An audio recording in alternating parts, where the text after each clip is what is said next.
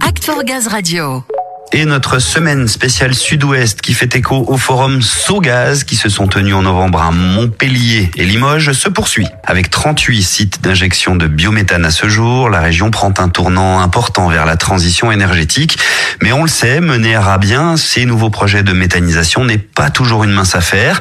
Alors on va voir tout ça tout de suite en revenant avec Samuel sur un chantier de raccordement de deux nouveaux sites du côté de Tarbes un chantier magistral, Ludo. On parle d'un réseau de 30 km pour accorder deux sites de biométhane. Trois acteurs de ce chantier qui ont œuvré à sa réussite sont avec moi. Michel-Pierre Turchuel, conseiller collectivité territoriale Occitanie. Bonjour. Bonjour. Mathieu Ourliac, ingénieur d'affaires biométhane chez GRDF. Oui, bonjour. Et Céline Gonzalez, bonjour. Vous êtes chargée d'affaires pour GRDF Sud-Ouest. Oui, bonjour. Alors, Céline, tout d'abord, expliquez-nous ce qu'il avait d'exceptionnel, ce chantier. Écoutez, ce chantier, il est vraiment exceptionnel de par le linéaire à construire. 30 km de réseau en technique euh, MPC partagé en quatre tronçons. On a retenu quatre de nos prestataires associés à deux sociétés de forage. On avait euh, pas moins de 13 forages à réaliser. Et ensuite, euh, un prestataire supplémentaire qui a travaillé sur les sorties de postes biométhane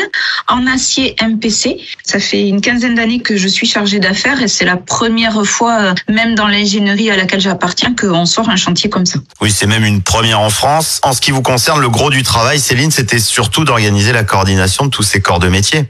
Oui, vraiment. Il faut savoir qu'avec quatre prestataires, on avait donc euh, quatre bases de vie avec quatre euh, sites de livraison pour les 82 tourées dont on a eu besoin, en tenant compte d'une avancée différente de terrassement sur chaque entreprise. On a commencé le chantier en septembre 2019. Malheureusement, il a été un petit peu interrompu.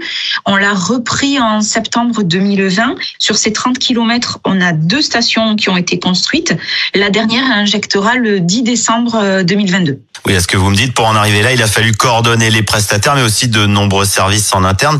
La synergie intermétier, elle est vraiment importante sur un chantier pareil. Oui, alors c'est vraiment important.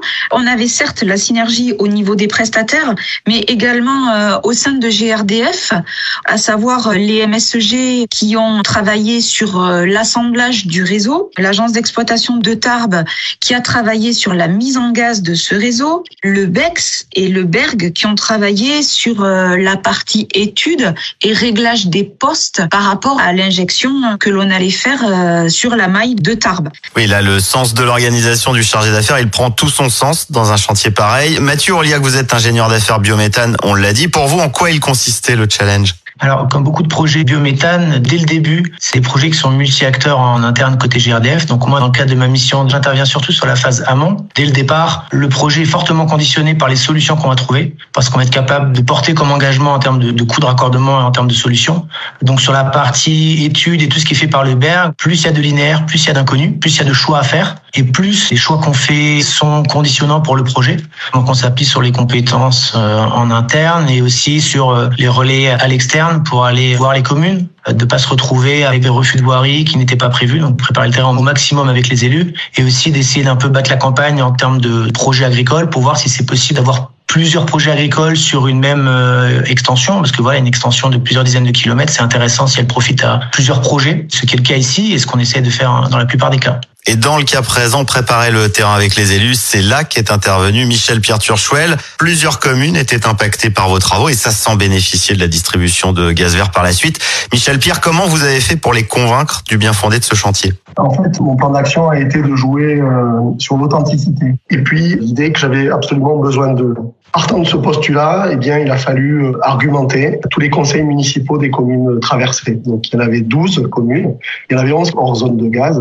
Et puis, euh, mettre en avant l'aspect territorial, local, avec euh, un écosystème qui serait créé, avec des gens qui vont alimenter le, le méthaniseur, qui vont l'exploiter, et que notre survie était complètement corrélée à ces projets de gaz vert. Il y avait des emplois en jeu. Donc, j'ai mis en avant que, en fait, c'est des territoires qui étaient dans la dynamique pour pouvoir euh, créer des nouveaux projets et que dans les Pyrénées, on était complètement inscrit dans cette démarche. Ça a été un challenge qui a duré un petit peu de temps, pas mal de réunions, mais on a intégré tout le monde et je pense que ça a été reconnu euh, favorablement. Un vrai et beau travail d'équipe, donc preuve que la détermination finit toujours par payer, surtout quand on a de bons arguments. Un gros chantier, un grand bravo surtout à toutes les équipes, tant au niveau régional que national.